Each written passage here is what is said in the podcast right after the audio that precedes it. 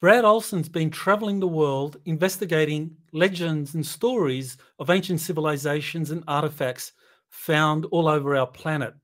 And he spent 21 days going down the rivers of the Grand Canyon, the Colorado River, and tributaries, investigating rumors of caves with fabulous riches and gold. So he knows a lot about the Grand Canyon, the legends associated with it, and he's going to be today introducing us to some of these legends, and we're going to be talking about how these relate to one of my insiders who claims to have gone inside one of the caves where he saw some fabulous things.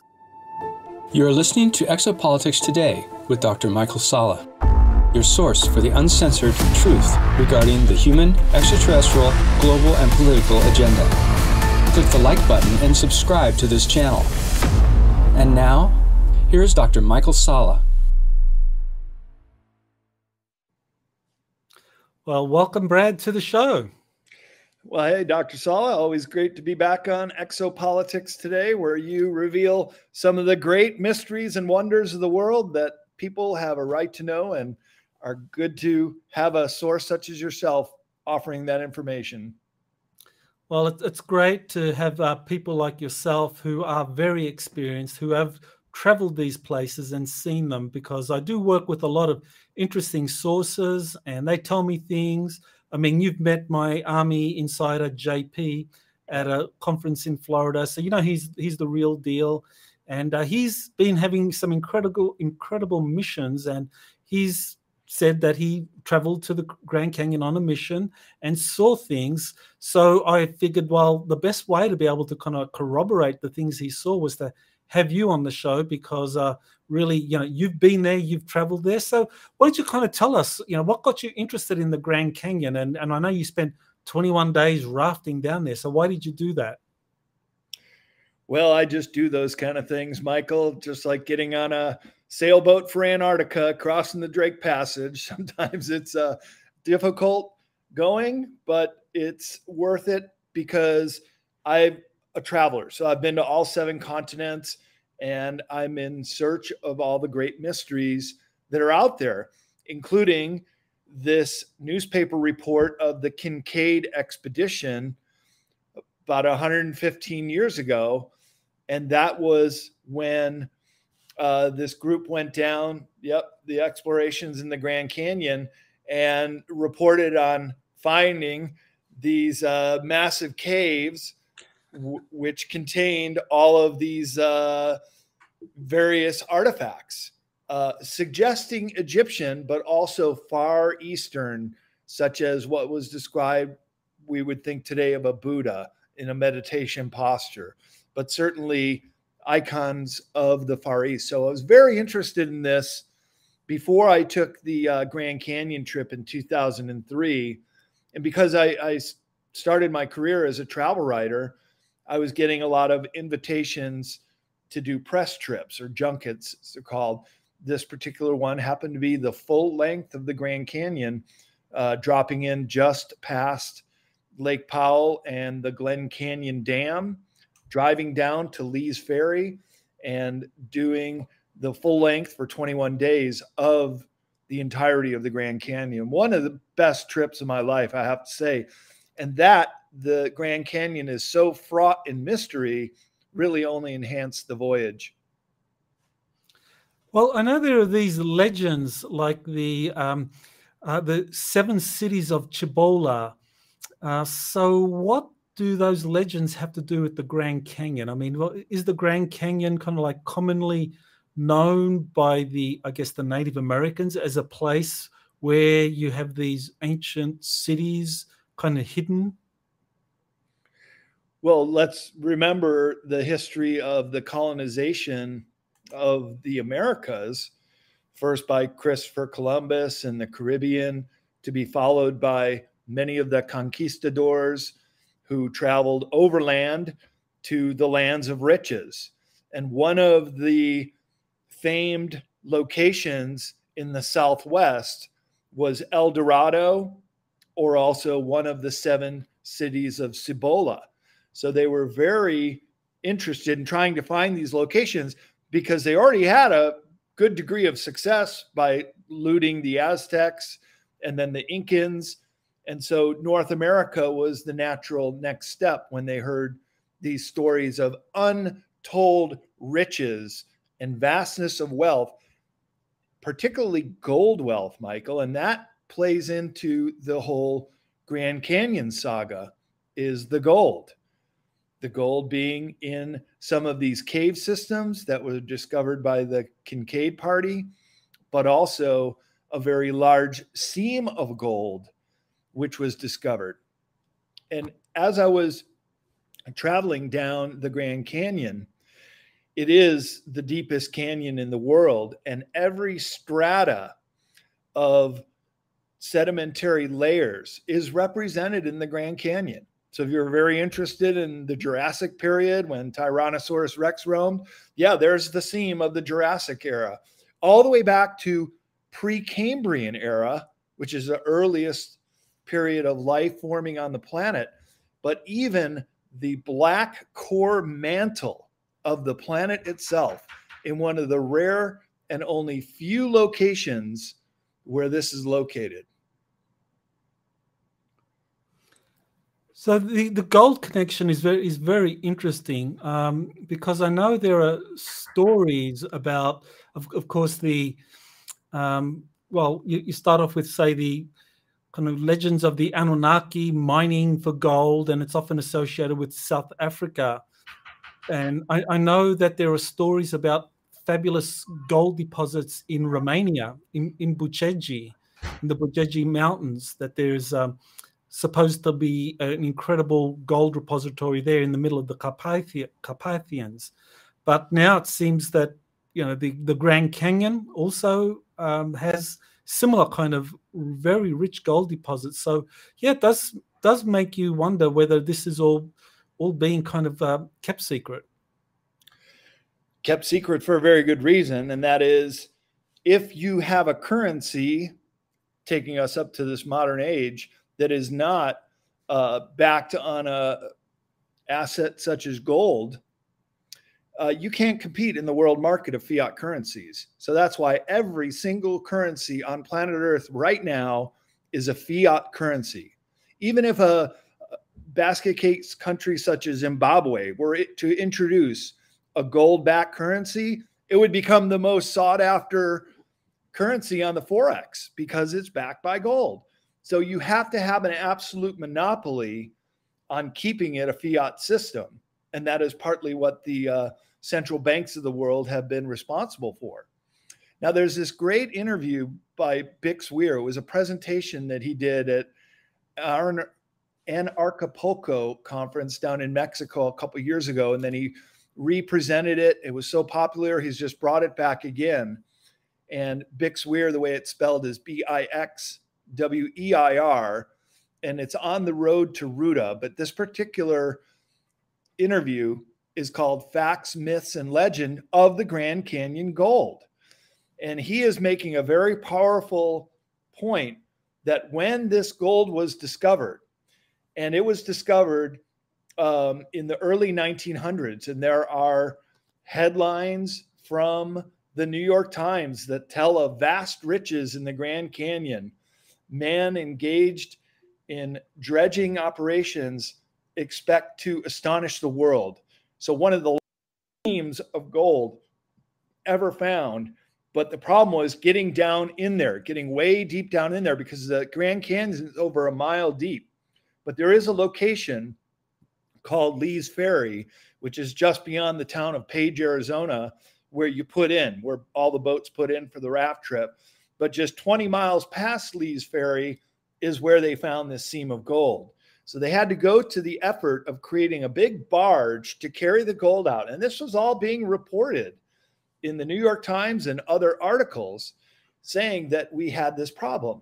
The very next year, when the New York Times article appeared in 1912, the very next year, the Federal Reserve was created to quote, deal with the problem and that is to abruptly shut down the mining operation in the Grand Canyon.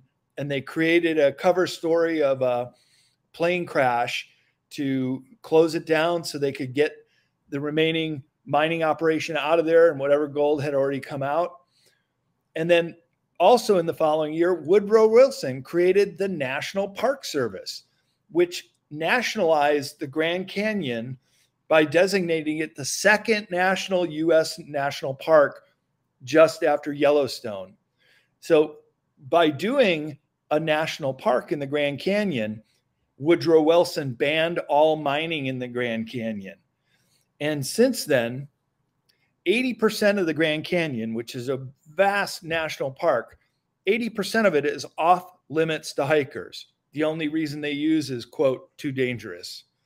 And I'll tell you this too, I gained from the Bix Weir article or his uh, presentation was that 90% of all caves in the Grand Canyon have yet to be explored.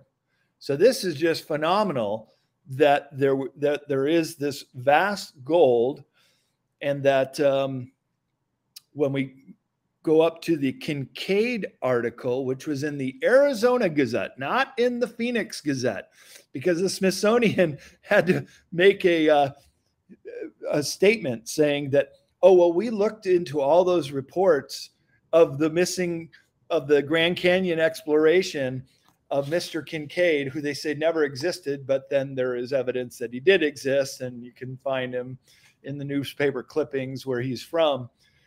And they went on to say that this uh, GI Kincaid and the whole Smithsonian expedition was going down there to find these caverns, which contained a vast amount of wealth including these artifacts from the Far East and perhaps even Egypt. So the nat- natural question is what the heck are they all doing down there in the Grand Canyon? And the answer was coming for the gold. Very fascinating that uh, Kincaid was able to kind of like find all of this back in 1908. That I think uh, he he was on his own. He he rafted down the uh, Colorado River on his own, and he was able to scramble up the rocks, up the uh, canyon walls there, and, and find the the cave uh, that was part of that. Uh, well, the Phoenix Gazette, and then after he reported to the Smithsonian, then there was a second expedition, and this time it was headed by uh, Jordan, uh, and and this is where they made well, I guess uh, the Smithsonian kind of like got their hands on on all of that, all of those artifacts, and um, yeah, mummies, and uh, of of course uh, various hieroglyphic uh, writings that all these things were seen. So yeah, and well, I guess I don't remember the Kincaid expedition talking about gold per se, but nevertheless, the other sources talk about gold in that area. So you would think in there, there probably was some gold artifacts as well. The ancient Egyptians had a land called the land of Punt, P U N T, where they would go in times of antiquity to collect gold. And it was a it was a guarded secret where exactly the land of Punt is. Some have placed it in South Africa, where there are vast ancient gold mines. Others say it was all the way out to uh, your home country of Australia, where in King Tut's tomb and other pharaoh tombs, they had boomerangs, just like the Australian Aboriginals used to hunt. The only two locations in the world where boomerangs were ever known to be used in times of antiquity is Australia and uh, Egypt. But if we could just go on the presumption that to go to these great lengths to get to a place like the bottom of the Grand Canyon by an expedition, there would have to be a motive. There would have to be a really good reason to go there. And by going there, to stay there, to be able to survive, to create a, a mining crew if it was indeed the gold they were going to excavate, or to create this cave system and place all these artifacts in there. And that's when the Kincaid expedition report is really fascinating because he said it was multiple caves that went into various rows and levels, and they were all filled with artifacts. And yeah, it was a massive undertaking to not only just create this cave, but then to put all these artifacts in there. And the big question today is where could this cave system be? And that's why your uh, interview with JP is so fundamentally important because these are new data points suggesting that this cave system is in there, filled with artifacts, uh, as many as the Smithsonian presumably couldn't carry out with them, that there still be something there. But it's within a vast cave system that extends all throughout the Grand Canyon area. In fact, the, the U.S. Army did a test by lighting off uh, smoke bomb cannons and watching where the smoke would emerge. And in some instances, it was 20, 50, uh, even 75 miles away up on the uh, Kanab Plateau. And then other portions of the Grand Canyon then had smoke coming out. So they know how extensive the cave system is. So it could be these caves had exploited existing caves and just carved them out, or uh, were were boring devices, some kind of uh, subterranean that they use for the underground bases in modern times, a form of technology uh, to put them in there. Because the cave that Kincaid found was way up on the side of the cliff. And Michael, when I was going down there, I, I had a pretty good idea of the location, and we'll talk about that in a second. But there was no sign of it, nor do I think they want any sign of it. Um, and so it's quite possible that they avalanched over the cave so nobody could see where it was or get in there. One one of the things that uh, was very kind of clear in JP's interview, where he talked about this kind of mission where he went inside of the cave uh, and described seeing various things, but he saw these uh, he saw many gold tablets with uh, Sumerian writing. He said the walls were covered in hieroglyphics like the Egyptian, but the writing was uh, like Sumerian. Hmm. And that these were gold tablets and they were like stacked up or uh, that they were on stands and they weighed about 60 pounds each. And so, you know, and that immediately what came to mind was uh, Joseph Smith and the Mormons Joseph Smith says that he saw these stone tablets. So, you know, what do you make of that? Is that is that possible? You say gold, eh? Well, that kind of ties it all together again. the golden rule: he who has the gold makes the rules. And so, if our country were ever to go back onto a gold standard, or any country of the world were to do that, wouldn't it make sense for the government to keep their stash of gold a secret? And that's why it is in this portion of the Grand Canyon that is off limits, that can't be going there. And so, yeah, ancient hieroglyphics, statuary, and many different chambers, and as well as uh, giants mummified, which we talked about on uh, our last exopolitics interview. So you get the giants in the Grand Canyon too, and some kind of ancient civilization that spent a lot of effort and time to build out this cave system and populate it with everything that JP and others have seen to the point where, yeah, it's uh, there's there's that Buddha-like figure, the one that I've heard and, and is even described in the Kincaid article, uh, with the elongated ears, with the hand mudras, uh, and a seated Buddha posture that uh, would suggest a Far East influence as well and of course you have the, giants there, which is uh, fascinating. That uh, you know they just kind of like appear again and again um, in these in these many stories. Um, before we kind of like come back to the topic of the giants, I just wanted to bring up the the um, the, the the the crypts or the tombs um, that Kincaid talked about. That he saw these. Yeah. Uh, you know, so you want to explain what, what it was that Kincaid saw in that in that cave? Well, these would be the mummified giants. Uh, there could also be a statuary of giants, as we know from ancient Egypt to uh, virtually all the uh, cultures of prehistoric time, self-aggrandized their kings or themselves or their court. Uh, look at the um, the terracotta soldiers in Xi'an, China. There are literally hundreds of them uh, these these uh, clay figurines. Each one is absolutely unique and individual, as it would have been for each one of those soldiers uh, portrayed in the terracotta soldier. So this could be something similar to that, either mummified bodies or the individuals who were part of the expedition that were memorialized in statuary, or it could be the bodies that they never did make it out there. The terrain is very harsh. I'll say this, Michael extremely hot in the summer, very cold in the winter. You have the Colorado River as a freshwater source, but very little can grow down there. There's not much soil. It is high desert country.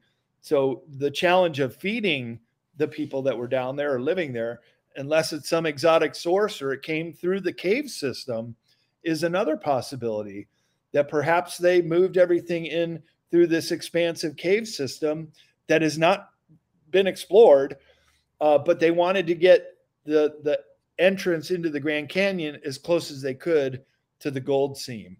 That that's my uh, best interpretation of why it was placed where it was.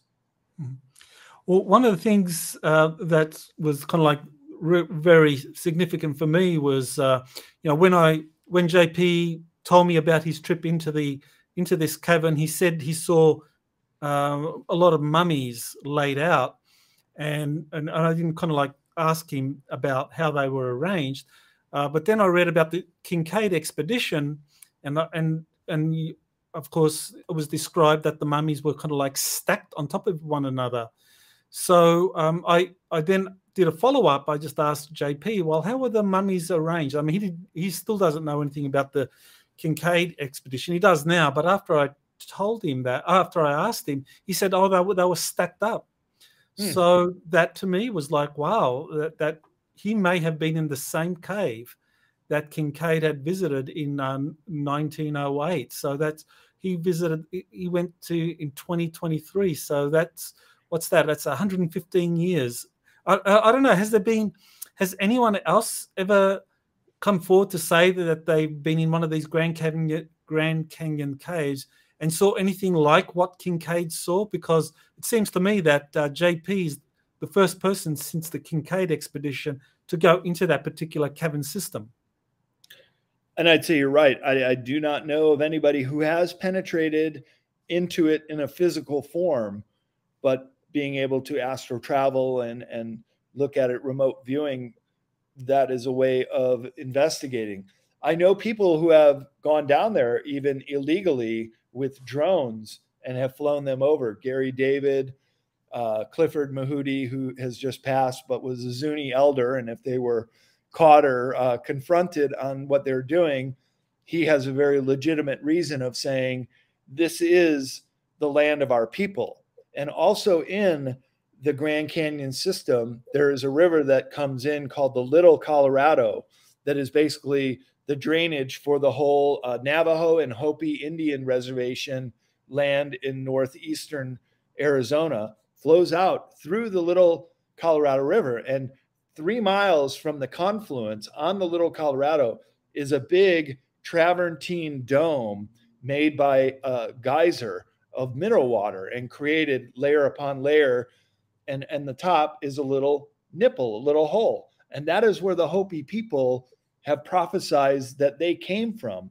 They came from the inner earth, the third world, where they lived among ant people, their words, and came up to the surface in this fourth world in their cosmology of the Hopi people's existence. So Clifford Mahooty going down there is just doing investigation on his ancestors, and there's some uh, some ancient Hopi ancestral Puebloan is the term they prefer to be called, uh, dressing up as the Kachinas, dressing up as perhaps these ant people that they encountered in this inner world.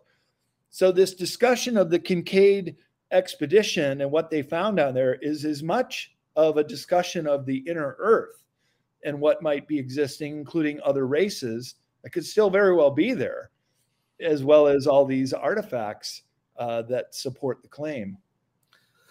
Well, that takes me to a very interesting part of uh, the JP mission into this cavern because he describes seeing the golden tablets, he describes seeing the mummies, he describes seeing the hieroglyphs on the walls, which are which are all what the Kincaid expedition describes seeing.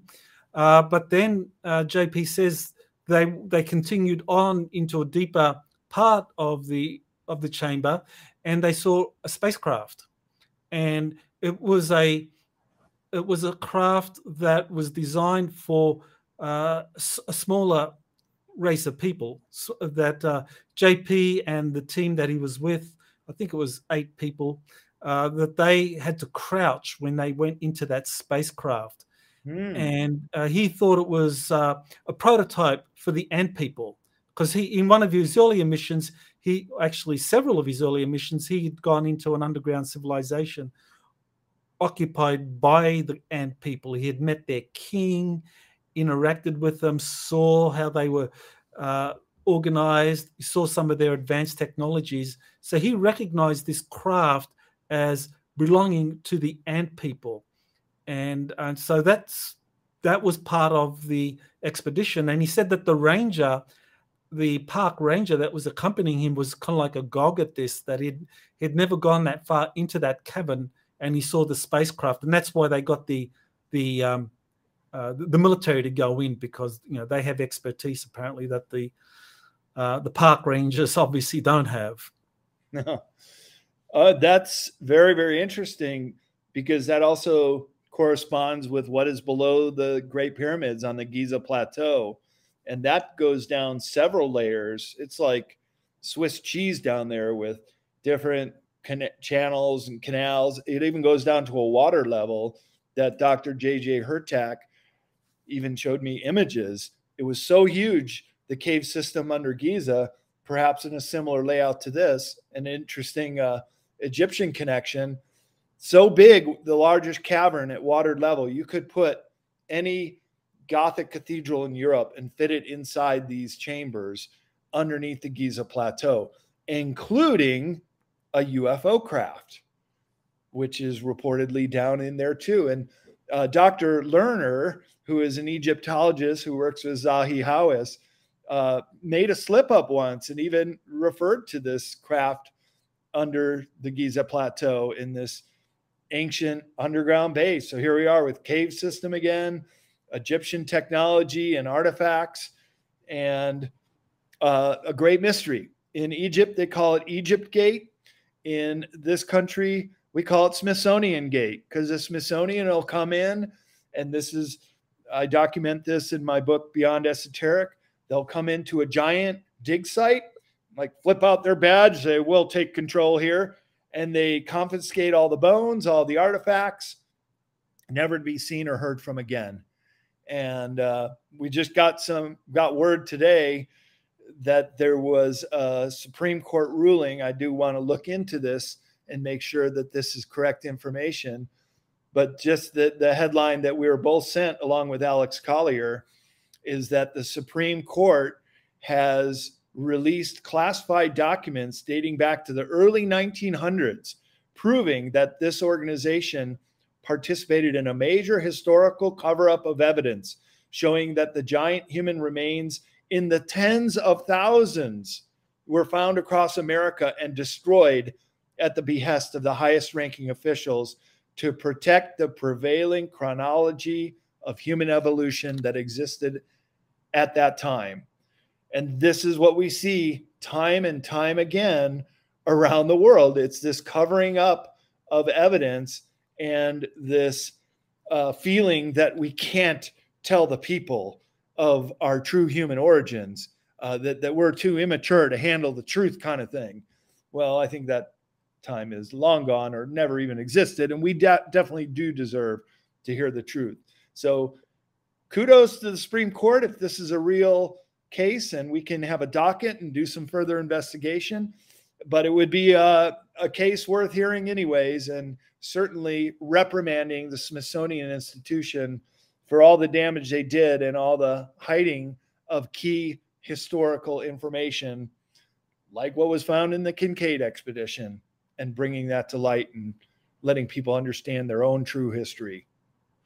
That's amazing, really. I mean, the significance of that. I mean, uh, yeah, as you said, we've got to confirm that, but the, the fact that the Supreme Court may have ruled on this and that the Smithsonian was doing something that was kind of like damaging to the history and or to the national interest by hiding all of this and dumping the giant skeletons in the oceans. I mean that that's huge and kind of like uh, it, it's confirmation that you know we're living in a different age now that uh, that things that have been covered up by the Smithsonian and and I want to get your take on this. I mean, when we're talking about the Smithsonian Institution, are we just talking about you know like a, a philanthropic organization that has a kind of a, a, a board of directors that says, oh, you know, let's let's just hide this and and keep it away from the general public, or are we or are we talking about an organization that is pretty much controlled by secret societies like the Freemasons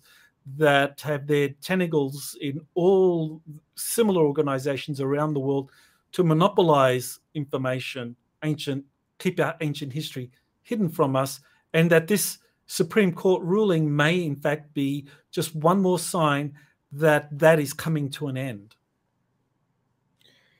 Yeah, they are in control of our history. It's just like in George Orwell's 1984, where they were editing out portions of history. You can't edit history. What has happened has happened. That's the truth. But in this warped world we live in, where everything is about controlling the narrative to them, yeah, there is this editing process that if you can control what people think is their past, then you can control them in the present form today. And that I think is exactly what they were trying to do by keeping this information out of mainstream uh, education, media, and just by knowing uh, officials in government being able to do something about it. But we're seeing these big changes happening around the world, and this could be one of them to release this kind of information. But yeah, it's it's absolutely a, a method of control because we don't know who we are as a species. How do you expect we're going to make uh, logical and informed choices about our future if we can't even tell what kind of technology was used in prehistoric times or how they were able to get to the Grand Canyon and create this this magnificent cave temple? Then we don't even know who we are ourselves. And in some ways, we've gone through a devolutionary process where we have forgotten, as Graham Hancock says, we're a species with amnesia because we don't even remember our own uh, prehistory. And of course, not being aided at all by these educational institutions, which are more than happy to uh, just parrot the talking points. But I think you're onto something else with the uh, Freemasons, Michael. And in my research of the Giants going to all these locations, especially in Nevada, where I now live, in the basin of ancient Lake Lahontan, which was a prehistoric freshwater lake that spanned the whole northern portion of Nevada. And up at the high lake level marks, which you can still see the striations on the side of the hills where the lake level went. But at the highest level were the caves, like Lovelock Cave, like Spirit Cave, where they found mummified giant bones. And what happened after they were discovered? None other than the Freemasons came in and bought them up, grabbed them up, got them any way they could. And there were rumors, long time rumors, that some of these giant bones may still exist in the uh, chambers, the recesses, the uh, private areas of some of the Masonic temples in Nevada. And I do intend to continue this research and perhaps, lucky enough, could be able to find something. We'll report it right here on Exopolitics today if I do. That'd be great. Um, I know uh, Z- Dr. Zahi Hawass is doing a 23 city tour in the United States uh, beginning in May. You know, which which is an interesting number, 23. It's that number of chromosomes in the human body. It's like, huh, why did he choose that number? And you know, and, and this is uh, to me, you know, when I heard about this and that he's starting off in Phoenix, right in uh, Arizona, it's like, oh, okay. What are the chances that we could be in the midst of a process of revealing these secrets, and that Zahi Hawass has is coming to the US to kind of like reveal this because a deal was done that if he would keep quiet about all of the discoveries in Egypt, when the day would come for revealing what was really found in Egypt and all of these places, that he would be kind of front and center in in in that revelation. So I and and of course, and I got this from Elena Danan who has first hand experience because she, as you know, was was a professional archaeologist yeah. in Egypt at the Great uh, Pyramid, the Pisa Giza complex there, and and she knows for a fact that Zahi Hawass was actually muzzled by the Freemasons. Because I know a lot of Westerners think of Zahi Hawass as a bad guy. You know, he kept all this stuff secret. You know. But in fact, according to Elena's firsthand experiences, Zahi Hawass was was muzzled he wanted to reveal the truth. So to me, it makes sense that maybe as this stuff is starting to come forward, you know, you have JP's experiences uh, on this mission to the Grand Canyon. You have this Supreme Court ruling. So maybe they're going, they're in the midst of a reveal of all of this, and he's going to be a part of that. So yeah, what what what do you think? Yeah, and for a while, Zahi Hawass during the revolution in Egypt was dethroned much to the congratulatory uh, salutations of people around the world who thought he was the name and face of Egypt Gate, of all these cover ups. But this would make perfect sense that he would want to be someone who says, No, look, I'm all about the truth. And wouldn't it be interesting if at his first stop, they produce an artifact from the Grand Canyon archives and him being the premier Egyptologist could give us a Johnny on the spot analyzation and say, "Oh yeah, that's that's one of ours," but somehow it's here in the Grand Canyon. What a great rollout! But Michael, nothing, these rollouts do not never happen for a reason. They always have a motive behind it. And what I think is really going on, and this is also with the oh the Chinese balloons flown on the country, uh, spy balloons. What are you kidding me? The, the spy satellites are so good you can see a deck of cards and read King of Spades on it from outer space. You don't need a balloon to do that. And give me a break. They're shooting down UFOs. No chance. They have, as we talked about many times on exopolitics, technology in these crafts that would not allow them to be shot down. So I think we're being prepped for Project Bluebeam, this, this fake alien invasion. And there are many steps that take place first. According to Wernher von Braun, paperclip Nazi headed up NASA, told his research assistant, Carol Rosin, who came out at Dr. Greer's uh, disclosure in 2001 and recounted this, that he told her back in the 70s that this would be how they get the world to go along with their New World Order agenda. But in the lead up to it, there are several events, such as massive earthquakes uncovering giant bones, perhaps, or just a massive earthquake in Turkey right near Göbekli Tepe.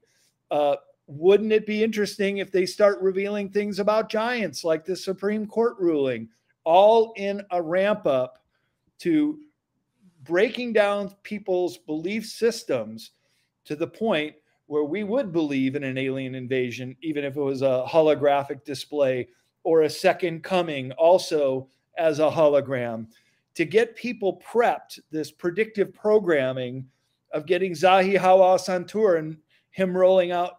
Uh, I'm sure he's going to have some zingers that he's going to uh, be allowed to present.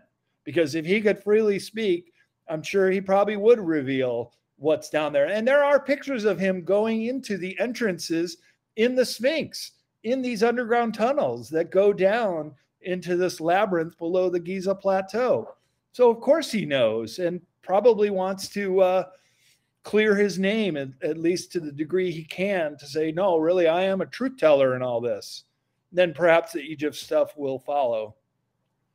Well, that's very interesting because I know uh, Elena Danan did say that when she was uh, working in um, Egypt, that uh, she was offered the opportunity to to see to go under the Sphinx, and that Zahi Hawass did take her down. So he wanted to show her what they had found under the Sphinx, and and um, I, I, think you know, um, you know, she's young archaeologist, female, very attractive. So there's no, you you can understand his motivation for maybe doing that.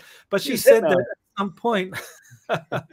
at some point, uh, she just started to feel claustrophobic and she had to leave, and she regrets that. But I think it does kind of confirm that, yeah, he, he knew about stuff that was found, but he couldn't reveal it other mm. than maybe to pretty young French French uh, archaeologists that he wanted to impress. Make the moves on her. Yeah, what better way, right? He's got the badge he can flip. You get all access. yeah, uh, uh, same whole story. men in authority, right? um, so I, I, I, I, agree with what you said. I, I, think this is actually very important. What you you mentioned. I, I and I think this is the year of a kind of rediscovery where they roll out these ancient artifacts to prep us for yeah. other things that they have down the line. And and I think on the one hand you have the you know the, the black hats, the deep state that are doing this because they want to roll this stuff out to prep people for their false flag event, whether it's an alien invasion or whatever. But then the white hats are doing their thing because I, I, think what JP, I mean, and I know this, I mean, JP is is being allowed to be part of these missions, and then he's being encouraged to tell me to release and to reveal that. And in his interviews, and and he's got high level military support to do this. So he's not rogue in in a sense. He's not a whistleblower, even though his regular chain of command uh, are kind of like within the army that are like you know frowning on what he's doing, but they know that he's being green lighted by uh, people in the covert branch of the services that that are wanting this information to come out. Uh, because you know th- there is a kind of information war. There's a disclosure battle being fought between the white hats who do want this to come out, and of course the deep state that wants to control it. And if they can't keep it uh, bottled up, then they're going to release some of it, but spin it in a way that promotes their agenda. That's right. And promotes perhaps this uh, Project Bluebeam. Anytime you hear the word blue in a statement, it's related to extraterrestrials. Project Blue Book, the study of everything extraterrestrial, Bluebeam, fake alien invasion using holograms. And this is what I always say in the interviews for people if this ever happens, you got to remember it's going to be fake it's going to be the rollout towards some kind of nefarious agenda like the New World Order taking over the world. So we're really at a crossroads right now to in, in a race between understanding this stuff and keeping an eye on on whatever false flag or fakeness that they present versus what is real. And we have to have some kind of uh, rules for example, the flat earth. I just can't go along with that because I've been down to Antarctica. I've been around the world in one direction. I know it gets colder on both poles, and you can go across Antarctica by plane. Flat earthers say you can't. And I know people that have. So my own firsthand experience and research does provide information towards the physicality of this planet. And by looking at these monuments, wherever they are in Giza, or in the Grand Canyon, there's also quite a bit of evidence for what we are talking about. So, for example, in the Grand Canyon, when when we were prepping for this interview, I did these screen captures of the area that is around the Crystal Canyon. This uh, Crystal Creek is where the Kincaid expedition went. And while there are many tributaries that lead into it, and some are very beautiful, uh, such as the Sipa or the Colorado River that I mentioned, but also the the uh, Yavapai Indian with these emerald green pools that uh, flow out to the Grand Canyon. But on these maps, you can see a lot of evidence for uh, Far Eastern influence. So the place names around the uh, Crystal Creek, Cheops Pyramid, there it is right there next to Crystal Creek. Right upriver is Isis Temple, but also other Far East names, such as Shiva Temple is the name of a rock formation, Buddha Temple, Brahma Temple, Zoroaster Temple, Shiva Temple, Confucius Temple, and then other Egyptian place names like the Tower of Ra. So, why go to all the trouble of naming these things of, of Far Eastern origin? And by the way, this is the part of the Grand Canyon that is completely off limits. So when I suggested to our uh, raft operator, hey, we'd love to uh, get out and do a little exploration, uh, he, no, no, that's off limits. I'd lose my license if I let you go. You absolutely cannot go.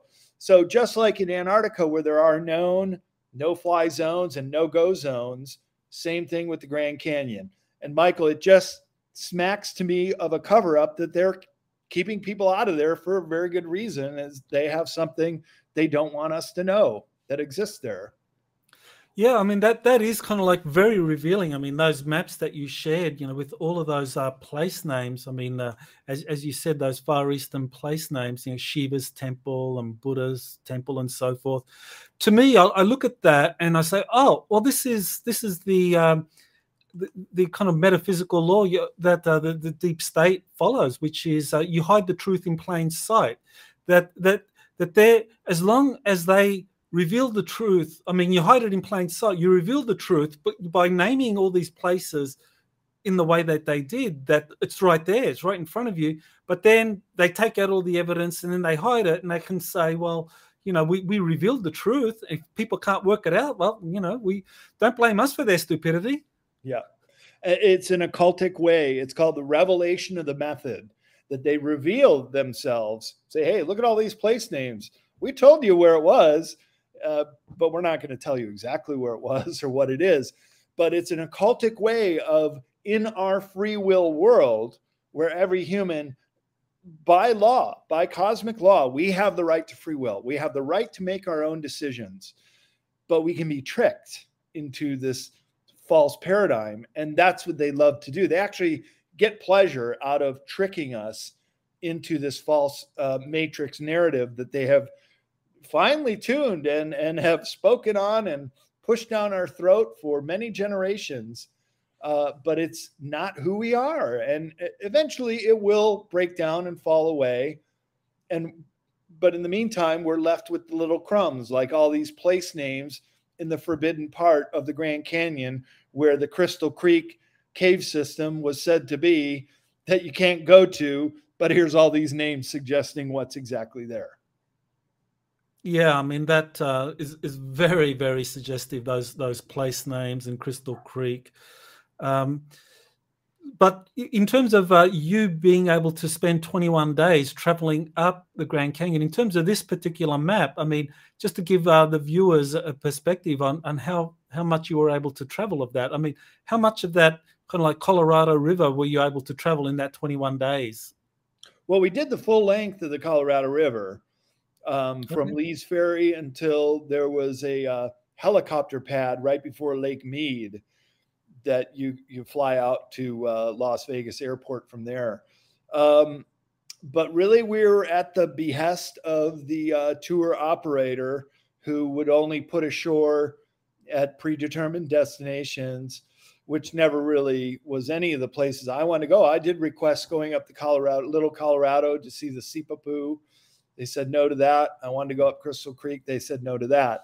But at least I got within a mile or two of viewing what that place looked like and and have an idea of what it's like down there and it's it's it's like no other place on earth michael I, I say the closest proximity is on the planet of mars the uh the great grand canyon on on mars it's so deep and so vast if you look at a topography map of arizona it just rises up to the colorado plateau and then boom, there it is. And the river was formed as the Colorado Plateau was rising. The river kept flowing, and that's how it was able to cut through every strata of Earth to reveal the very black core mantle of the planet, which is fascinating. And, and I've only I've only heard of one other place where you can see that, and that's in uh, on the uh, river flowing down from the Sierra Nevada that also cuts these very, very deep canyons.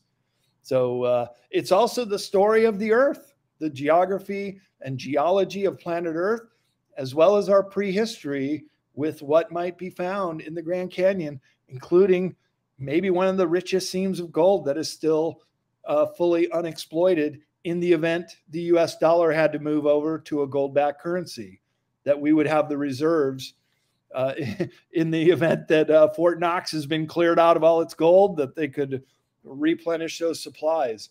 And I also have to tell you this, Michael, on the, the idea of untapped gold reserves, where I am in California, up along the foothills of the Sierra Nevadas, that's where the gold rush began. That is where the whole big migration, the largest migration in history, occurred around the year 1849, the miner 49ers, to get there to go mine the gold. And there are many towns and uh, gold strikes, some bigger and some larger. But I went off on my uh, South America Antarctica trip, and I came back and I was speaking at a conference in Mount Shasta. And while I was away, was those paradise fires, some of the most unusual forest fires where the trees were burning from the inside out, where they didn't melt plastic, but they melted cars to the point where there are pools of metal. And sometimes the trees didn't even burn, but the houses were gone. That was the case in Paradise, uh, which is just above Chico, California. So when I came back from my trip, I was speaking at this conference. Uh, Max Igan was there too. And people were coming up to us and saying, what do you think about this Paradise Fire? I said, well, I was away. I, you know, I haven't been there yet to check it out. I have been since.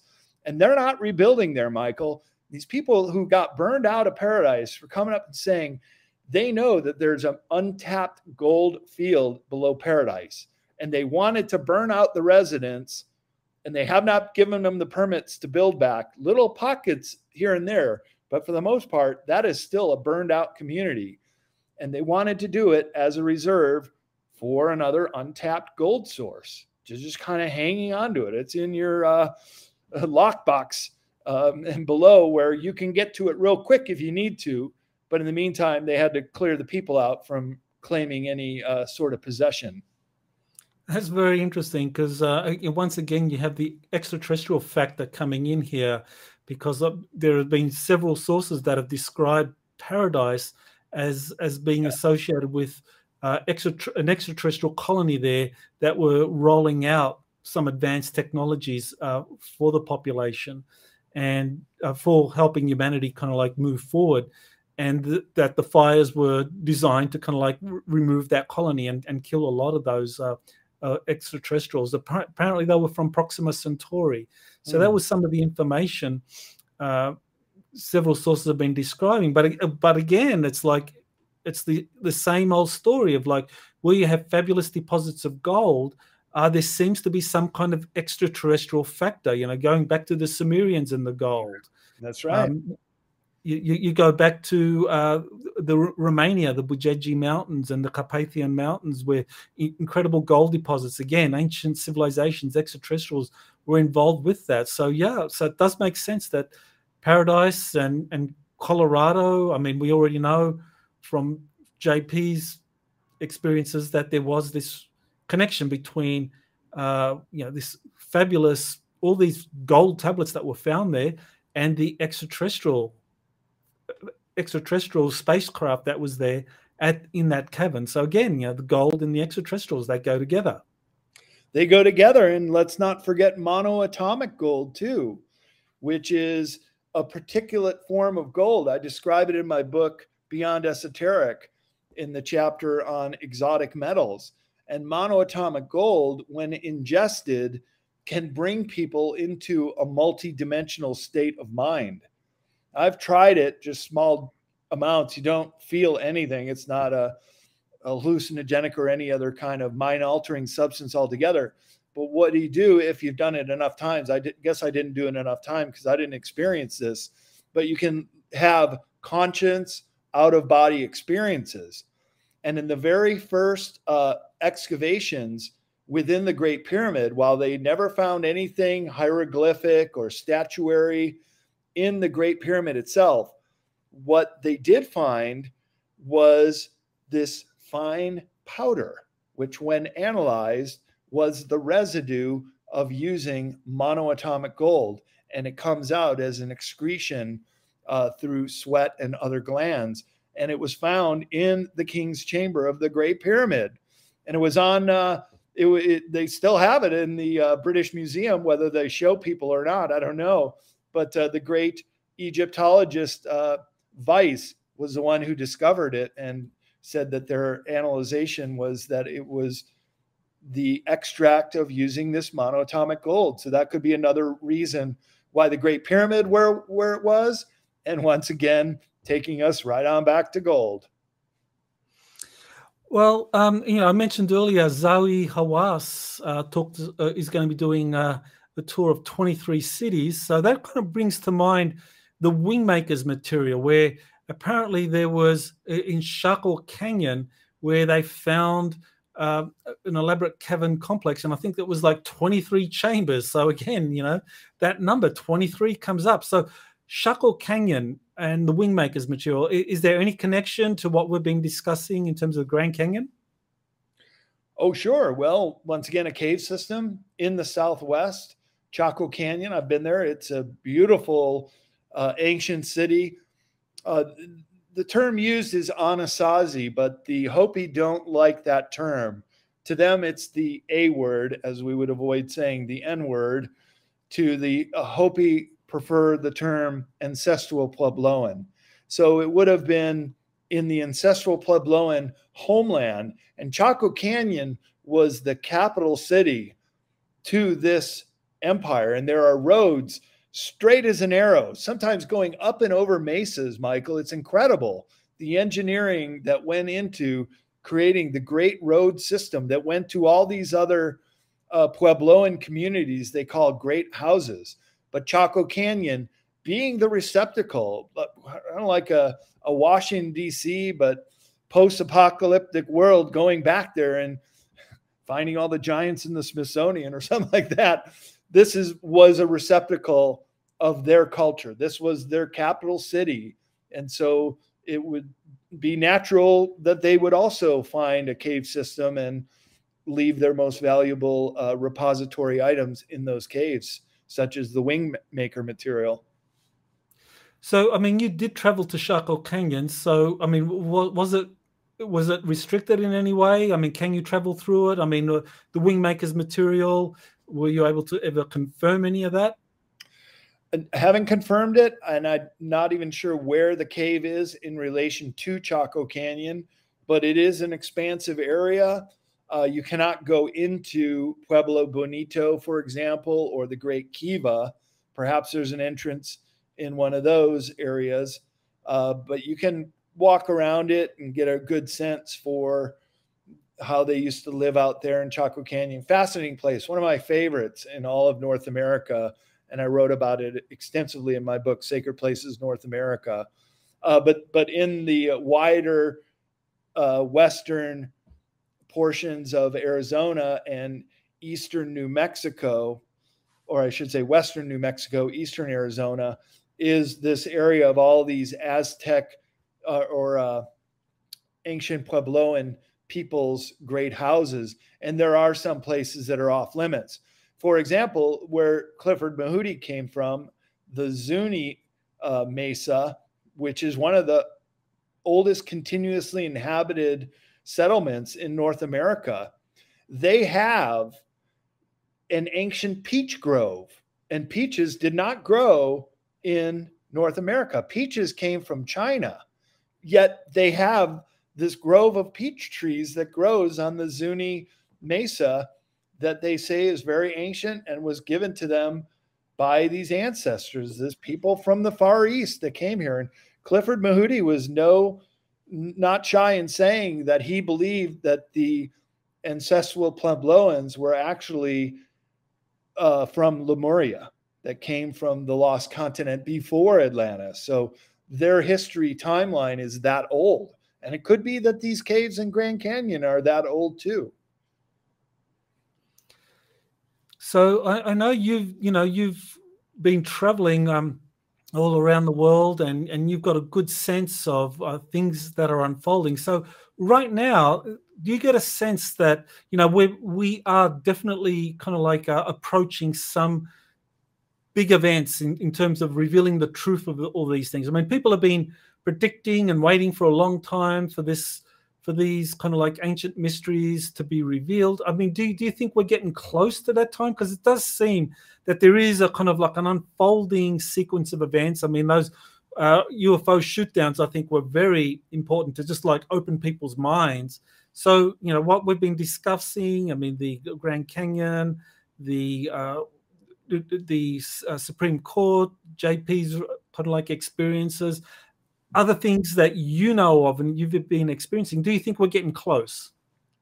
We are getting close, and they are doing a little drip, drip, drip, drip of disclosure to prepare people for the much bigger revelations to come.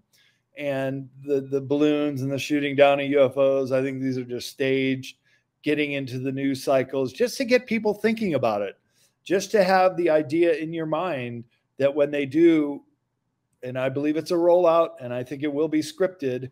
These bigger macro stories that are just going to shock the world and rock us to the core. Uh, and it could come out in Zahi Hawass's tour. I wouldn't be surprised if they're propping him up to be the uh, the change director of uh, offering some of these big uh, bombshells. But they're already coming out, and when the mainstream media on Lester Holt a few days ago talking about a mothership in our solar system. This has never been said before on mainstream media.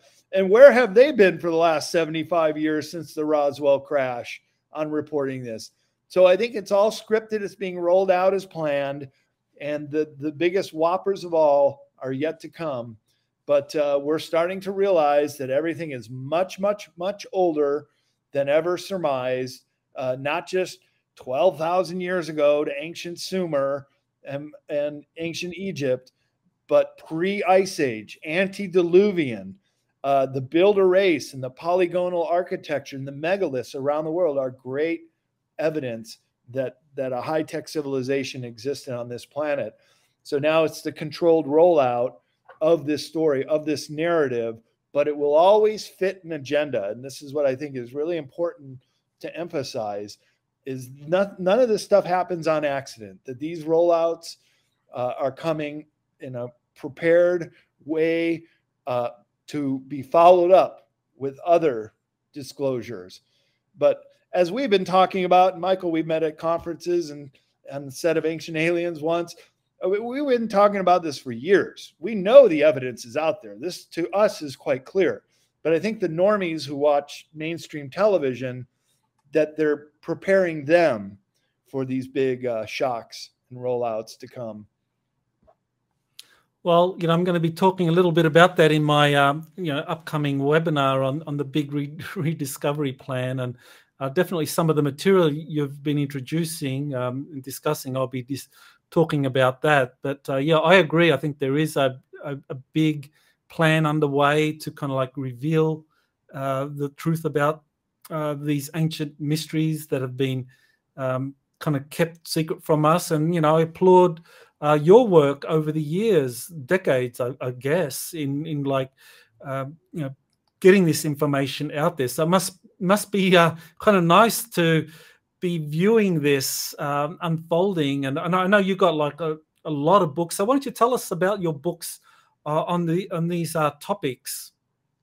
Yeah, sure. And I have been doing this for decades now. Uh, I guess I've just aged myself, but uh, some 30 years I've been writing. I first started out as doing uh, travel guidebooks, and I'll just show you the uh, catalog page in the back of Future Esoteric, some of the book titles that I've done, and also published some other authors.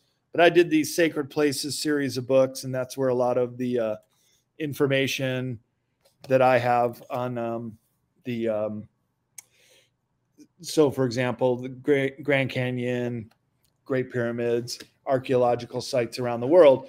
And while I could just give them a four or five page treatment and maps in the Sacred Places Guide, then I broke into the um, esoteric series, which I could get more into detail on some of the more profound sites and that is um, being what the Great Pyramids were built for, the approximation, um, and all the secrets that have been withheld from humanity. And that's really the essence of what the word esoteric means is just subjects or information that's known to only a select few. And I think the time has come where we all deserve to know our true history, uh, the potential of these ancient artifacts, which can be backward engineered and used as tools for our modern civilization. And of course, also uh, what is coming with uh, contact with extraterrestrials, the whole exopolitical model of humans and our interactions with the space visitors. And I, I do believe that most are benevolent and they do want to see us succeed as a human race. But there's a malevolent ET element that has been on this planet for a long, long time. And they are also part of this controlling the information that gets out. And look, uh, an ignorant populace is a lot easier to control than a well informed population. So there's a motive to keep us blinded and ignorant to our own past and our own history. And that's why I've endeavored to release this three book book series on esoteric subjects. And as we see other authors that I've published through CCC Publishing, information that I feel is very important to get out there. And I pick and choose which authors I work with based on the merit of the information they're presenting and the urgency in getting this information out. So that's the Confessions of an Illuminati. He, Leo Zagami, lived in Italy, uh, had firsthand experience with a lot of these secret societies, with the uh, withholding of evidence, um, and these world control agendas. And a lot of cases, Michael, all roads lead back to Rome. And that still seems to be a seat of power with the Jesuits and a Jesuit Pope and the power and money that uh, this institution has held and wielded their influence. A lot of people don't know that the Vatican City has embassies around the world. They have their own diplomats.